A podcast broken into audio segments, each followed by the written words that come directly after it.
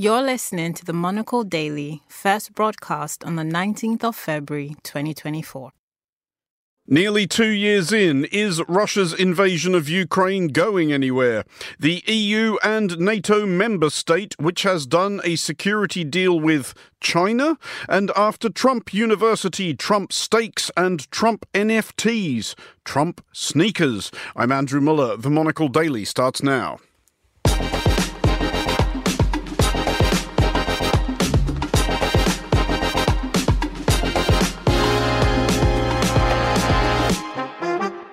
Hello and welcome to the Monocle Daily, coming to you from our studios here at Midori House in London. I'm Andrew Mueller. My guests Daniella Peled and Bill Hayton will discuss all the day's big stories. Plus, our On This Day historical series recalls what was almost certainly the shortest presidency on record.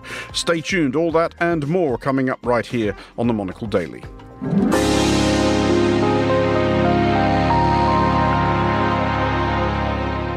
This is the Monocle Daily. I'm Andrew Mueller, and I am joined today by Daniella Peled, Managing Editor of the Institute for War and Peace Reporting, and by Bill Hayton, Associate Fellow for the Asia Pacific Programme at Chatham House. Hello to you both. Hello. Hello.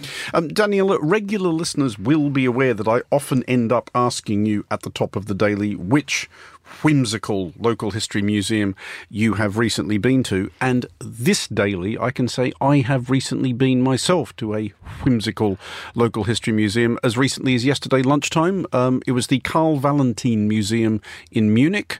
Um, he, I, I know you've never previously heard of it. Well, am I here to tell you? Uh, no, he was a silent movie star of the 1920s, widely regarded apparently as the Bavarian Charlie Chaplin.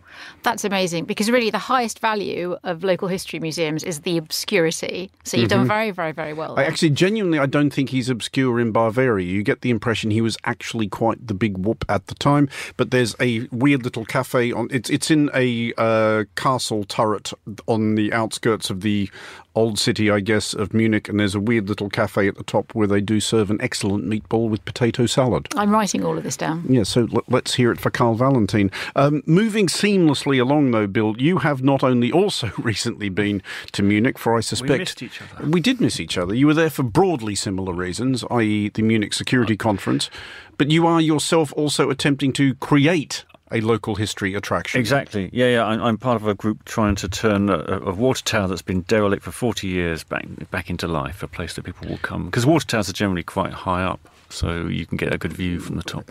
Well, this is why they're called towers. Indeed. Um, I can see that Daniella is already beside herself at the prospect of a, a renovated I've already water seen, tower. I've already seen pictures and asked questions, and I'm a planning convert. a visit. She's yep. a convert. Mm-hmm. Bill, Bill, where is this thing, and, and when can people in, in see my it? glorious hotel of Colchester. I mean, you can come and see the outside of it any time you like, but uh, coming to the inside will take a few years. You know, until we've cleared out all the pigeon poo. A few years.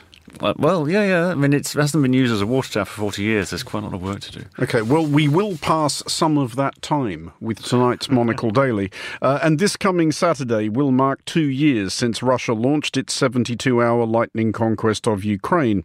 Though Russia has been thwarted that long by a combination of the gallantry of Ukraine's military and the assistance of Ukraine's allies, Russia has not been entirely defeated. Indeed, Russia appears to have made advances in recent days, capturing capturing the largely deserted ruins of Avdiivka, which this time two years ago was a town home to around 30,000 people. Ukraine and what might happen next was the understandably dominant theme of the recently concluded Munich Security Conference, from which the team from Monocle Radio's foreign desk and indeed Bill Hayton have just returned. Among the people we spoke to was former CIA Director and Commander of U.S. forces in Afghanistan and Iraq, General David Petraeus. Well, this is a pivotal moment.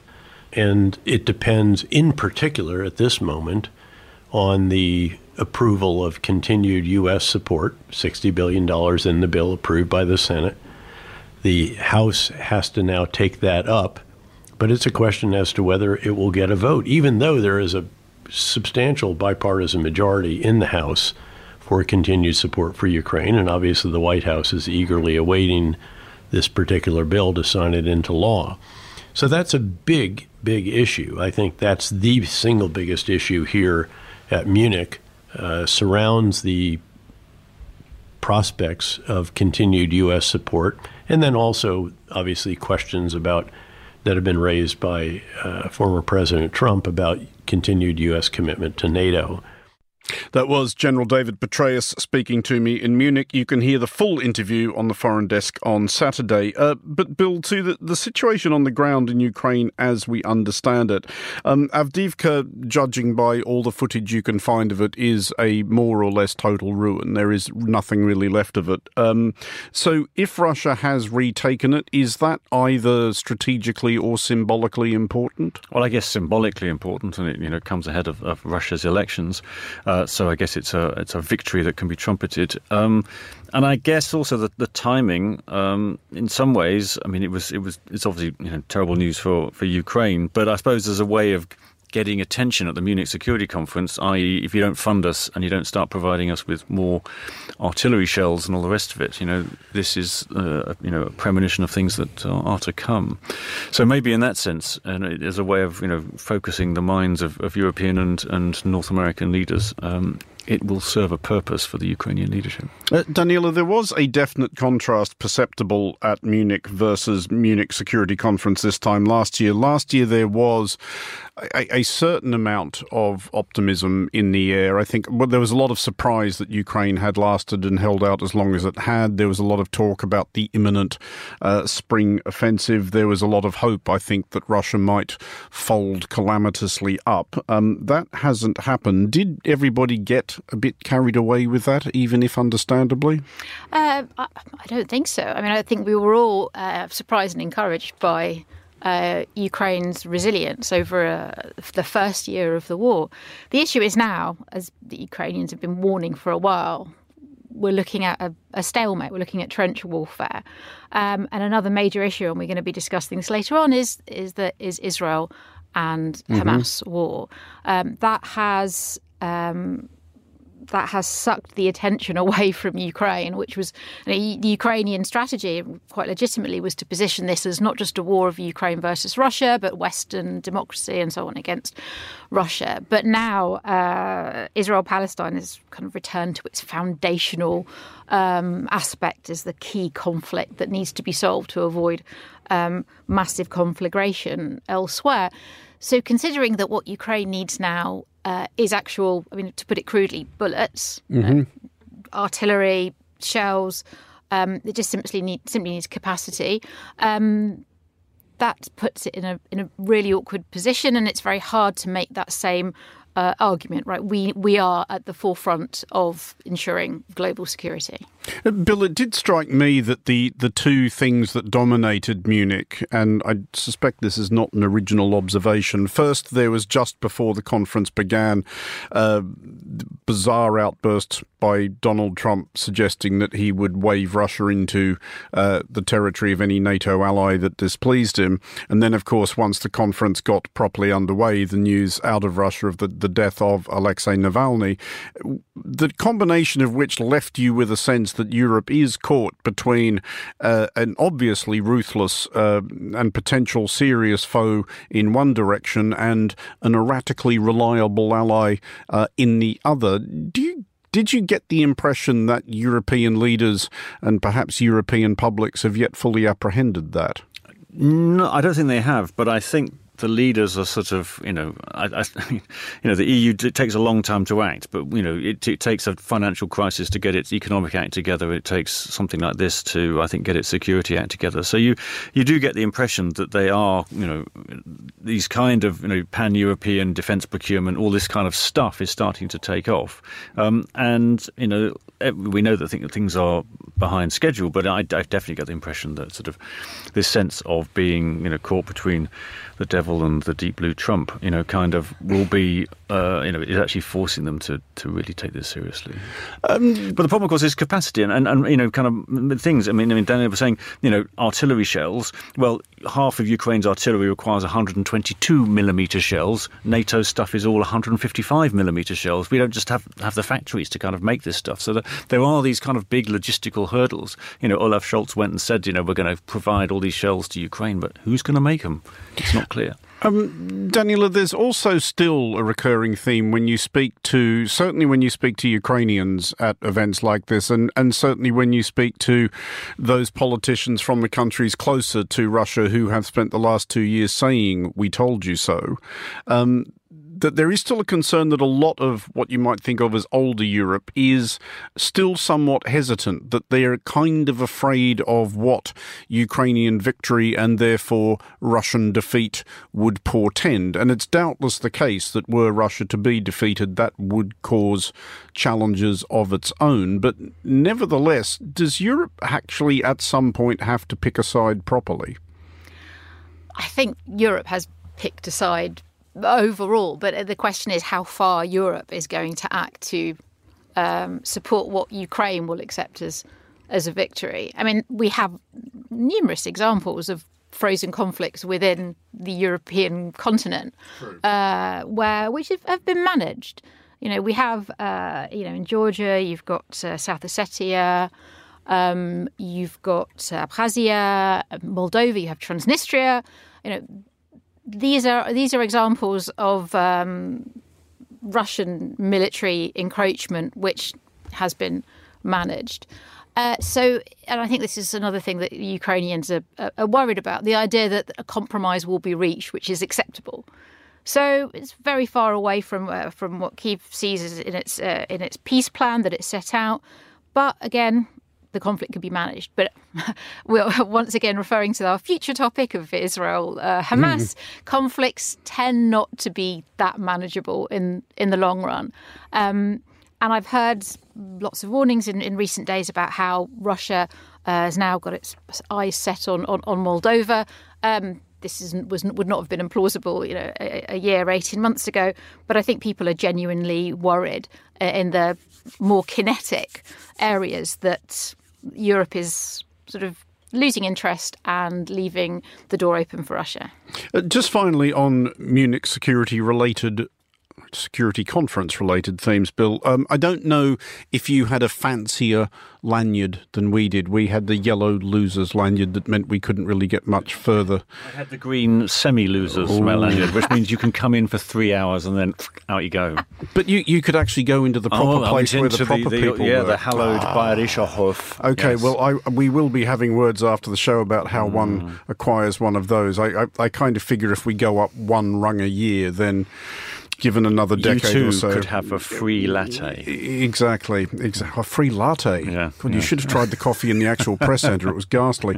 Um, but obviously, the, the keynote speaker in the big proper fancy building where people like you, Bill, were apparently briefly, allowed into yeah. briefly, uh, was of course President Volodymyr Zelensky. He wasn't there last year for obvious reasons. Two years ago, I think, was pretty much the last time we saw him in a suit mm-hmm. and tie because it was a Just matter before. of matter of days before the invasion. Does he still have the same impact, do you think, now as a, a, a presence in person? I think so, in the sense that he, you know, here is someone who is really, you know, walking the walk. Um, and I mean, he turned up in his sort of slightly combat fatiguey sort of uh, outfit again, no sign of a, a, a suit and tie. Um, um, but I, I, guess you know the, the, fact that he hasn't won the sort of sweeping victory that lots of people hoped for after the sort of initial you know, advances back in 2022, um, uh, and the sort of stalemate and the kind of and the questions that Daniella was was raising about you know is this are we looking to a stalemate and how do we you know how do we reach some kind of settlement and does that mean that the Europeans are going to have to pressure Zelensky to accept less than what he wants? I guess that means he's not quite the you know the the, the sainted figure that he may have been last year. Well, to the Middle East now, where Israel has set a clock ticking on its intentions towards Rafah. This is the southernmost city of the Gaza Strip, relatively undamaged by the fighting of the last four months, and as a consequence, presently home to perhaps one and a half million people who have nowhere else they can plausibly go. Benny Gantz, former chief of staff of the IDF and a member of Israel's war cabinet, has announced that if Hamas has not freed all the hostages it holds by March 10th, a major Israeli offensive will, presumably, do to Rafah what has been done to the rest of Gaza. First, a clip from another of our Munich interviews. This is Ron Prosor, former Israeli ambassador to the UK and the UN, now Israeli ambassador to Germany. Israel not just has the right, but we have, we have, if we really want to really survive in this region, if we want to have peace, Israel has to absolutely take Hamas completely, the infrastructure out. And in the sense, when you look at this, you ask, what isn't the world getting? That was Ron Prosor, Israel's ambassador to Germany. There will be much more of that interview on shows later in the week. Um, first of all, Daniella, to this March 10th deadline, that is quite a way off. So, why is Israel telegraphing this and why at such a distance? Well, I think Israel does need a bit of wiggle room. Um, uh, um, America has been right behind uh, Israel from the beginning, but the tensions are clearly showing. Um, mm. Biden apparently has been quite sweary about uh, Netanyahu, which he, is he does seem to have that effect on American presidents generally. I was going to say it's not that it's not that difficult. Um, yeah, and privately, i.e., publicly, uh, expressing his uh, his disappointment, his doubts, and his and his frustrations.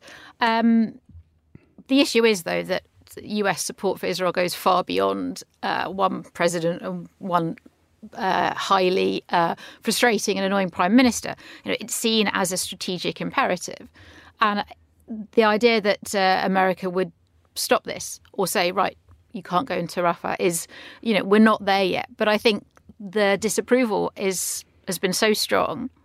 Uh, Israel has managed to coast along, really, despite um, such huge criticism from its allies too is the, you know Jerusalem also wants a way to climb down. Not mm. Netanyahu because he would quite like this to go on as to sort of. Um, it's quite plausible that he wants to delay this uh, any resolution because when as soon as this war uh, comes to a, a, sort of close or what would, would count as a close for Israel, uh, he's likely to uh, lose in elections and then his corrupt numerous corruption trials can can ensue. But it, internally, although there is support for, for the war, uh, internally, there's huge pressure on the government to release the hostages. That, for Israel and Israelis, is, is the, the major issue. This idea that you're going to de- defeat Hamas, uh, which seems implausible to us. I imagine also, I think, would seem implausible to quite a few um, Israelis. But the idea of uh, releasing the remaining hostages, that is a huge, huge live issue. So anything that can produce that would be seen as a kind of interim win domestically. Um, Bill, what do you think? Do, is Israel hoping at some level to be talked out of doing to Rafah as it has done to Gaza City, Khan Yunis, and other locations in the Gaza Strip? Uh, because balancing against that theory, I guess, is the word from Qatar, which has been attempting to act as a mediator, uh, that conversations are, and I quote, not promising. Right. Well, three weeks is a long time for something to happen. I mm. guess. Um, and I mean, it's it's clear you can't, you know, Israel can't defeat Hamas. I mean, unless it literally is going to sort of, you know, remove every Hamas sympathizer. I mean, how how is that even going to be possible? Um, and you know, we know what Hamas want. They want to be able to say some kind of victory. So they want to be able to say that they got some of their own, um, you know, prisoners released from Israeli jails, or at least to have not been defeated. That will be, you know, a victory from the Hamas point of view. So, I mean, if you're, you know your two you know metrics are destroy Hamas, you know, and, and, and anything less than that is, is, is, is not a win. Whereas Hamas is just keep on existing, then you know the setup is that Hamas is going to win in their own terms because there will still be something left of Hamas. It's just inevitable, given you know unless you're going, you know, unless Israel is really seriously thinking of you know expelling every single Palestinian from Gaza, um, and then uh, you know we know that Egypt and everybody else will, will, will try and prevent that happening. So I, I, just don't don't see how this can come out. Whether you know whether the, the Qataris can negotiate some kind of face-saving compromise, some you know Hamas prisoners get released and you know and the Israeli hostages hostages um, get released. But then you know that that is Hamas's bargaining chip. So why would they do that unless they get something very very good in return? Well, you Bill mentions Egypt, Daniella, and one other gathering plot development is that aerial photography seems to suggest that Egypt is engaging in fairly hasty yet substantial construction around the Gaza border. Now, Egypt has been resolute all along that it will not accept uh, a population transfer from Gaza. At which point, it is worth reminding everybody that two countries countries have been blockading the Gaza Strip for a very long time, Egypt sealing off the southern border. But it does appear that they are preparing, uh, if necessary, to accommodate people, perhaps 100,000 of them. Um, do you sort of share Bill's confidence, perhaps, that Israel is not actually intending to chase the entire population of Gaza into the Sinai Desert? No, I don't think Israel is, is, intending to do that. But if you had the option, if you're in the situation that uh, the dire situation that people in Gaza find themselves in, um, given even you know even hundred thousand people a chance to evacuate, then that is a very a very compelling option. The issue here it would almost certainly be one way for that hundred thousand people, though, wouldn't yeah, it? This, this is exactly, but the, this is these are extremely extremely desperate mm. measures. The issue is is that. Um, so many of uh, the Palestinians living in Gaza were displaced in 48 or further displaced in, in 67. The idea of leaving your homeland is so um, uh, you know, it's, it's, an incredibly emotional and sort of foundational one um, for Palestinians. And uh, so far, Egypt and, and Jordan, and, uh, you know, and other Arab countries have not offered to take in masses of Palestinian refugees precisely for this reason. But I think there are also other wider um, issues at play. If you look at it in a, in a regional sense, I mean, the, the bizarre thing about this um, war is that it has strangely revived discussion on the two-state solution. Indeed. This has now become become a live issue, um, which you know, I thought many of us thought that the two-state solution would have been buried forever. But this has really given it impetus. This is something that, that Washington is talking about, European states are talking about. So I think um, looking at this move by Egypt, if you look at it in a wider context, the Saudi Arabia also has a role to play. Qatar, all the other uh, the region has a, a, role to play in this. Um, this is where perhaps this isn't the end point. Maybe this is a staging post. Um, just a, a, final thought uh, on this one, Bill. The practical consequences, though, of 100,000 people, even, which is a, actually a, a, small number of those currently gathered in, in Rafah, that would be nonetheless seismic, wouldn't it? Because that would be crossing what Egypt has so far said is a red line. Yeah, I mean, you have to remember that there are Palestinians on both sides of that border because up until '56, you know, Egypt occupied, you know, the Gaza Strip, and um, you know, you had Palestinians moving backwards and forwards. So, yeah, you have Palestinians on both sides, but it's also, you know, and you know, part of Egypt on on the other side of, of that that line. Um, and as you say, I mean, it would be a one way trip. Um, and you know, is Egypt going to just sort of say, you know, accept, you know, we're going to be a part of what will be portrayed as Israel's plan to partially depopulate the strip, and then there will be a you know, domestic backlash if, you know, if, they allowed it to happen, unless they can portray it as you know merely you know some kind of temporary holding camp, say for example for people with foreign passports who are just being looked after on their way to um, to, the, to their home country. Well, let's now return to Europe, and for several years now, Hungary's foreign policy seems to have shared fundamental philosophical underpinnings with the kind of person who enjoys knocking on doors and then running away.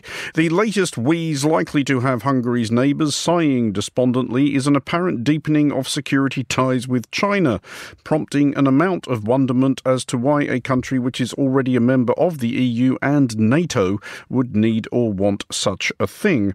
The agreement struck apparently pledges cooperation on such matters as counter-terrorism and law enforcement. Uh, Bill, what could possibly go wrong?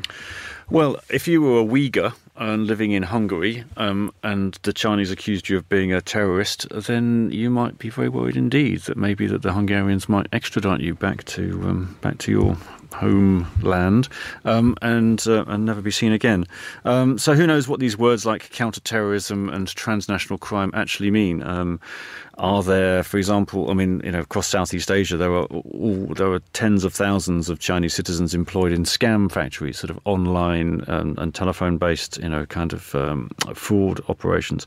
Are there any of those in Hungary? Is this what this is about, or, or is this just some kind of agreement that sort of makes uh, everybody feel nice? It's, it's worth saying that you know that China is a you know a major investor in Hungary. Talking about um, big electric vehicle plants, battery plants, this kind of mm-hmm. thing coming in.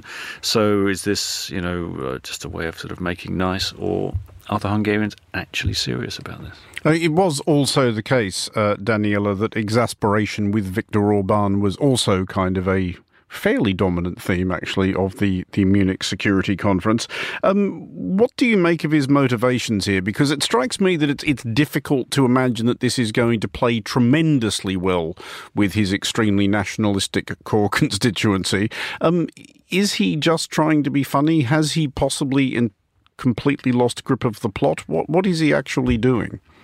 Well, he's been having a bit of a hard time recently domestically. He's had his, his the president has, has resigned, and there's some other high-profile uh, departures um, from office. But you know, I think we, we, we assume from our point of view that the uh, our history is is continuing to move towards Western democracies, and this is uh, this is the right way, and this is uh, this is the natural trajectory. But you know, I think Viktor Orban sitting there explicitly hoping that uh, Donald Trump is the next US president, is thinking, well, actually, you know what, the, the vectors of power lie in different directions. And so far, you know, the you know, Europeans express frustration with Viktor Orban, but not doing a great deal about it. He manages to get away with it. This is just, uh, to me, this is just, um, this is just the next step in his sort of strong man. Uh, Millwall. No one like. No one likes me. I don't care. Kind of uh, trajectory. A, a sports ball reference from Daniella Peled on the Monocle Daily. But what's funny about this is that this this could, I think, you know, create the conditions for some severe problems for Viktor Orban because uh, the Chinese want to invest. Um, they want to bring in Chinese workers. Orban has made a big thing about not allowing migration into the country. There is a labour shortage. They haven't got the skilled people to actually run these factories. So either the factories don't take off and he doesn't, you know, crow about, he doesn't get the chance to crow about it and enjoy the benefits of boom, or he has to change his position on migration and, and, and lose part of his support. So it would be kind of ironic if this close ti closeness with China did end up kind of chipping away at his support base. Well, to the United States, and an inkling as to how former and possibly future President Donald Trump plans to cover the thick end of half a billion dollars in legal judgments for either ramping the value of his properties or defaming a woman he had previously sexually assaulted. I think it's going to be a big success. Your influences have been very positive. They've been real influences, and they love it, and they love what we've done. That's the real deal. That's the real deal. What he is doing there, uh, Daniella, is selling shoes. Also, while, while doing that weird gesture that makes him look like he's playing an invisible accordion. Um, but no, he is selling Donald Trump branded shoes. They are gold. And they are all yours, Daniella, for $399 a pair. Are you tempted? I've always been fond of a metallic shoe, but I, I, I prefer silver and definitely not Donald Trump branded. They, they, uh, there might be silver in the range. Well, not not going to lie, haven't looked into it that, keep that an closely. open mind. Looking looking closely, I saw a close up picture on Twitter, and guess where the shoes are made? China, China. Of, of, of course they are. Uh, would you pay three hundred ninety nine dollars for them, Bill? No. Oh, Three dollars ninety nine. No, no. Some, and, and some apparently Russian CEO paid nine thousand dollars for an autographed pair or something. So, uh, um, Uh, are we suggesting that Russians are buying overvalued assets from Donald Trump, Bill? all he needs is a few thousand more, and then he'll have his. Uh, Uh, yeah. Indeed, we, we did want to broaden this discussion out a bit because we've got you know another nine months in which we can be making fun of Donald Trump too. Um, I guess desperate merchandise more generally, especially if it has a political theme. And Daniella, this doesn't happen nearly often enough. You've actually brought something to show the table. I have, I have. Um, would you like to describe? I can hand it over to you. I, I think you should describe it, Okay. Daniella. It it is your contribution. All It's a fine. fantastic thing. Yes, it's a fantastic object, and I'm glad I've kept it all these years. It is um, a bottle of uh, Vladimir Zhirinovsky's a private label eau de parfum. Uh, now, for, for listeners who may not be up on that particular period of insane Russian history, Daniella, a, a précis of the life and works of Vladimir Zhirinovsky, if you would, which will illustrate why he really doesn't seem like the sort of chap who would be selling his own scent. I'm not sure if it is his own scent, although well, it you does know have. what I mean. I, I- I don't. By What which do you I imagine mean- he smells by, of? by, I imagine he smells like vodka and fascism. Um, I don't imagine that the bottle actually contains actual Well, whiff of Zhirinovsky. It does say natural spray in small letters. So Okay. So uh, Zhirinovsky was a, a, a far right Russian nationalist. Uh, politician, very loud, very outspoken, very fond of punch ups uh, in the Kremlin, and uh, during En- enjoyed a drink. he, well, he did. I think, I think that's reasonable to say. Uh, during a meeting in his office in the Kremlin, I think it was 2008. Um, this was amongst the um, the gifts I was uh, personally handed. I also included Zhirinovsky branded vodka, which I drank. Um, and- during the interview. and um, other items. Like there might have been chocolate, cigarettes, etc., etc. Um, but his office, you know, there was it was a wall to wall Zhirinovsky branded stuff and portraits and you know mannequins. Really, This is amazing. I, I cannot help but notice that the box is still in its original sealing plastic, Daniella. Have, have you never been tempted before a night on the town to, to, to dab, Dab dab, yourself. with Oda Zhirinovsky? I, I mean, you know. The, the possible consequences are unimaginable, but I'm very glad I've kept it for all these years because finally it's it's come into its own. Uh, Bill, it is very often the case, as I'm sure we all know from our own homes and from visiting the homes of other journalists, that the homes of journalists tend to become, over the years, museums, basically, of political tat in frankly dubious taste.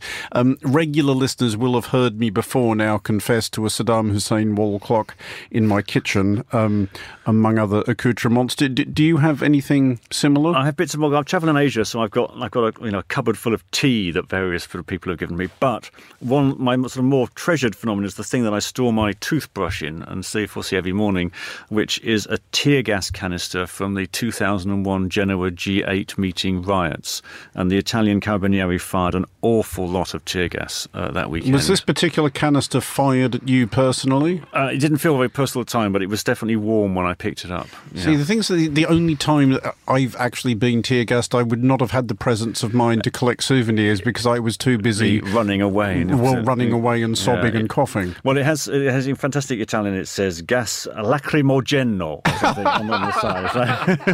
So- it was uh, definitely lacrimogeno, I uh, can tell you. Outstanding. And just finally, if either of you ever found yourselves near enough to half a billion dollars in debt, uh, due frankly to your own oafish behaviour, terrible, unprincipled decision making, not that I'm accusing you of either of those things.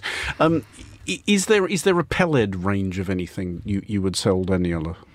Um, maybe I could exploit the unique Peled aroma. I'm not sure if that's really monetarizable. I mean, I, I, I was going to say, like on on the subject of things in dubious dubious taste, a range of your cakes, um, which you know I, I, I have been party to over the years. I mean, I, I- I can see that could be done at scale. I do have a line in in, in niche case uh, niche cakes, which sometimes do um, push the boundaries of good taste. Mm, and, and and what what would Hayton merch? Well, I was going like? to say I've, I've got a water tower to sell you. But not sure I'll get three hundred fifty billion dollar or million dollars for that. anyway, Uh, Bill Hayton and Daniella Peled, thank you both for joining us.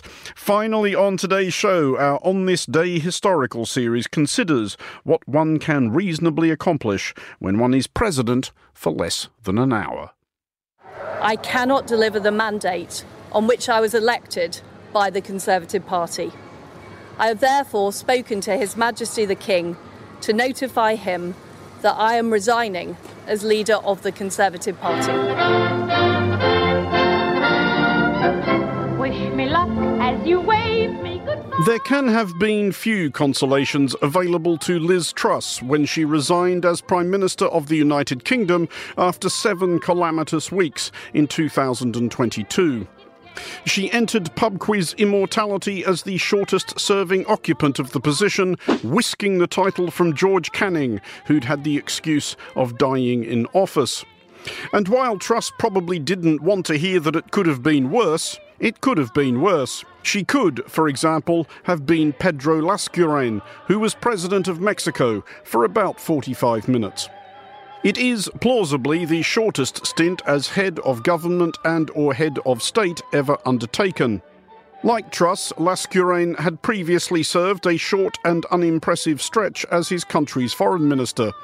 Unlike Truss, however, the brevity of his time at the top was not exclusively his own fault. When the February 19th of 1913 dawned, the president of Mexico was Francisco Madero, one of the more remarkable figures in his nation's, or indeed any nation's, history. The kind of person who inspires a minor subgenre of balladry in their honor, like, for example, this one. Del gran caudillo que nos da la libertad y al pueblo humilde pretende defender.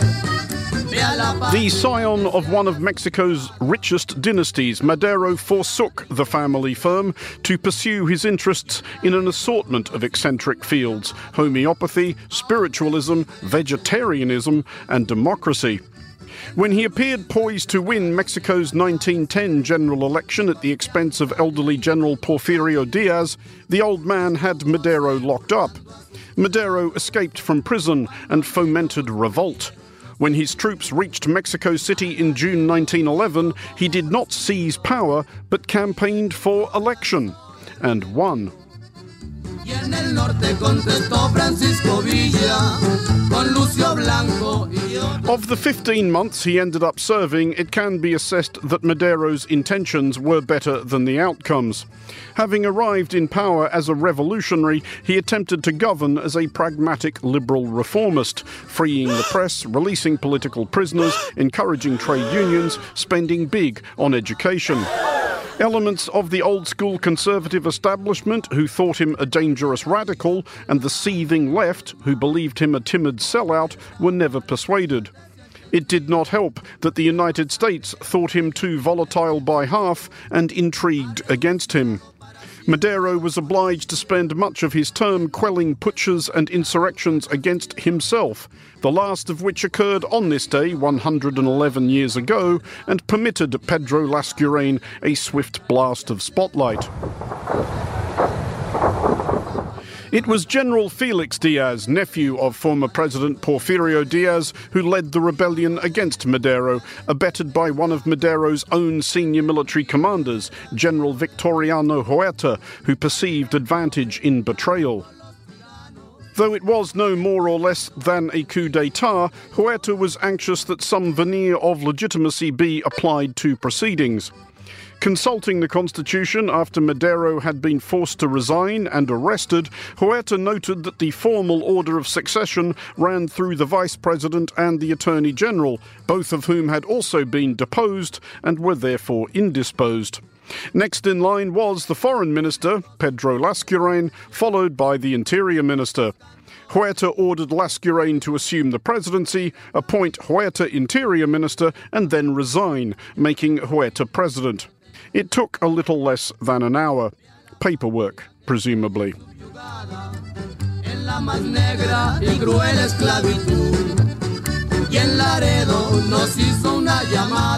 Lascurain retired from politics shortly afterwards and lived until 1952. President Madero and Vice President Suarez lived another three days. The official line was that they were killed in crossfire when loyalists attempted a rescue as they were being transferred to prison. Henry Wilson, the US ambassador to Mexico, who had been a key agitator encouraging the coup plotters, claimed to believe this account. He was in a minority, consisting possibly of himself. Among the majority who didn't buy it was, it turned out, US President Woodrow Wilson, elected the following year. When informed after taking office of the ambassador's role in Mexico's coup, President Wilson sacked him. He always refused to recognize Huerta's regime cucaracha, la cucaracha no me quiere caminar porque no tiene, porque no tiene. Huerta ended up fleeing Mexico in 1915, ending up exiled in the US, where he died in custody, having been arrested on suspicion of conniving with Germany to get his old job back. He too was remembered in song in at least one version of La Cucaracha, the cockroach. For Monocle Radio, I'm Andrew Mueller. And that is all for this edition of the Monocle Daily. Thanks to our panelists today, Daniella Peled and Bill Hayton. Today's show was produced by Chris Chermack and researched by Neoma Ekwe. Our sound engineer was Sarah Nichol. I'm Andrew Mueller here in London. The Daily returns at the same time tomorrow. Thanks for listening.